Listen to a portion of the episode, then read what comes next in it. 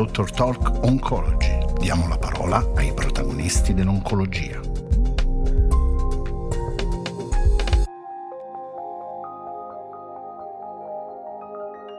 Esistono oggi alternative importanti ed efficaci alla chemioterapia nel trattamento del microcitoma. È disponibile infatti il primo farmaco immunoterapico approvato in combinazione con la chemioterapia per il trattamento in prima linea del carcinoma polmonare a piccole cellule in stadio esteso, atezolizumab a parlarci dell'avvento dell'immunoterapia in questo setting, grazie ai dati dello studio Empower 133, è Filippo De Marinis, direttore dell'oncologia medica toracica all'Istituto Europeo di Oncologia IEO di Milano.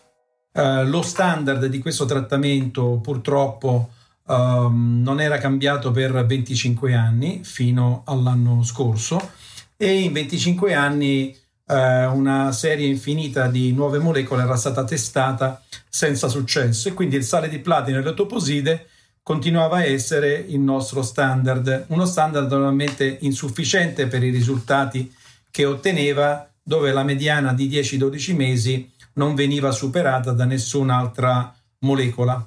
Uh, negli Stati Uniti l'FDA aveva approvato nel 18 e poi l'anno scorso due immunoterapici, il nivolumab e il pembrolizumab, ma esclusivamente in terza linea di trattamento. Uh, L'EMA in Europa non aveva mai confermato questa approvazione, mentre invece il primo farmaco immunoterapico combinato nella malattia estesa con la chemioterapia è risultato atezolizumab, uh, uh, registrato sia da FDA sia da EMA in ragione di questo studio di fase 3.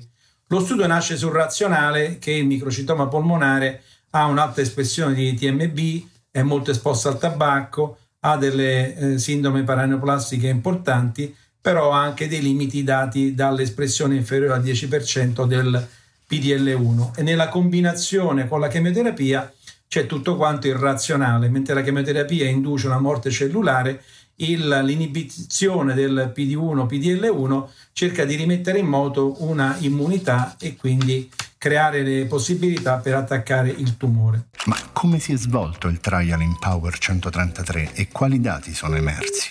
Lo studio Empower 133 um, ha visto eh, 200 pazienti per braccio uh, trattati in uh, quattro continenti uh, con uno standard di trattamento, cioè un sale di platino e l'ottoposide, somministrati per quattro volte ogni 21 giorni, verso la stessa chemioterapia con l'aggiunta di atezolizumab nella sua fase di induzione. Quando poi la chemioterapia dopo quattro cicli veniva terminata, eh, mentre nel braccio standard quindi c'era l'adozione di un placebo, nel braccio sperimentale continuava in doppio cieco l'atezolizumab in mantenimento fino a progressione. Gli endpoint eh, primari erano rappresentati dalla PFS e dall'overall survival, gli altri erano endpoint eh, secondari. Lo studio negli endpoint secondari della risposta non ha dato differenze nella risposta fra la tezo e il eh, braccio del placebo. Per quello che riguarda la eh, PFS c'è stato un hazard ratio di 0,77 con 5-2 mm, settimane eh, per la Tezzo verso 4-3 del placebo, ma noi conosciamo che l'attività dell'immunoterapia non si manifesta mai nel breve, ma ha bisogno di più tempo per emergere.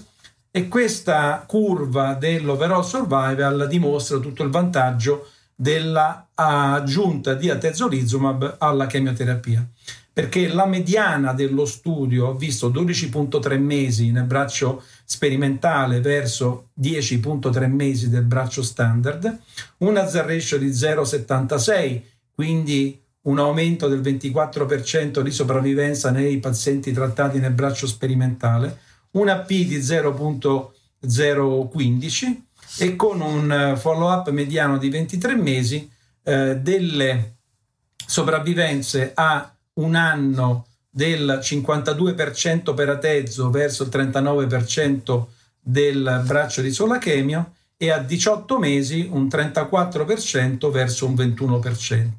Quindi sulla base di questi risultati di efficacia sia FDA che EMA hanno approvato lo studio che diventa il nuovo standard.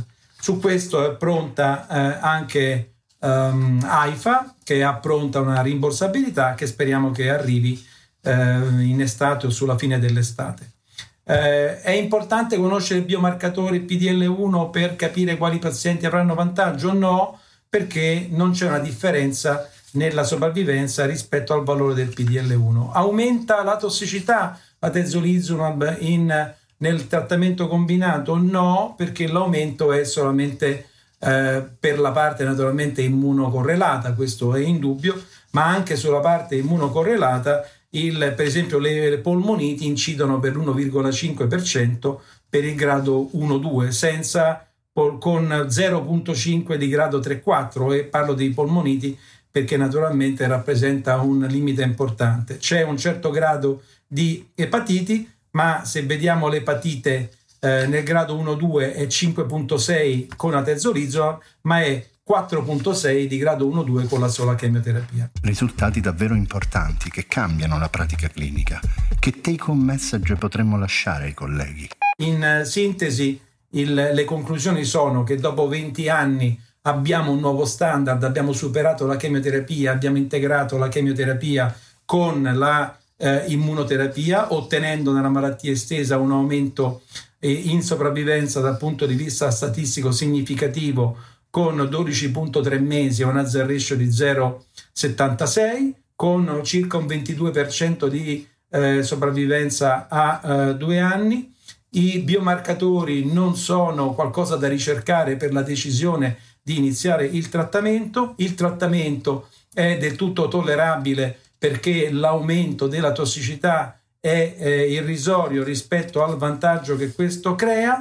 Eh, è chiaro che con due mesi di vantaggio noi gridiamo al, eh, al dato significativo perché veniamo da 25, mesi di, da 25 anni di insuccessi, ma è altrettanto chiaro che dobbiamo anche intendere questo vantaggio come il primo di 25 anni di non vantaggio. Poi è chiaro che secondo me dobbiamo suonare la campana dell'obiettivo raggiunto e partire perché questo può rappresentare sì un punto di arrivo nella combinazione fra chemioterapia e immunoterapia, ma senz'altro deve rappresentare un punto di partenza per nuove successive combinazioni. Ma quanto è importante la multidisciplinarietà nella gestione degli eventi avversi immunomediati nel carcinoma polmonare, sia a piccole che non a piccole cellule? È questo l'argomento della prossima puntata di Dr. Talk Oncology. Sarà con noi Francesco Grossi, direttore dell'unità operativa complessa di oncologia medica della Fondazione IRCS Cagranda, Ospedale Maggiore Policlinico di Milano.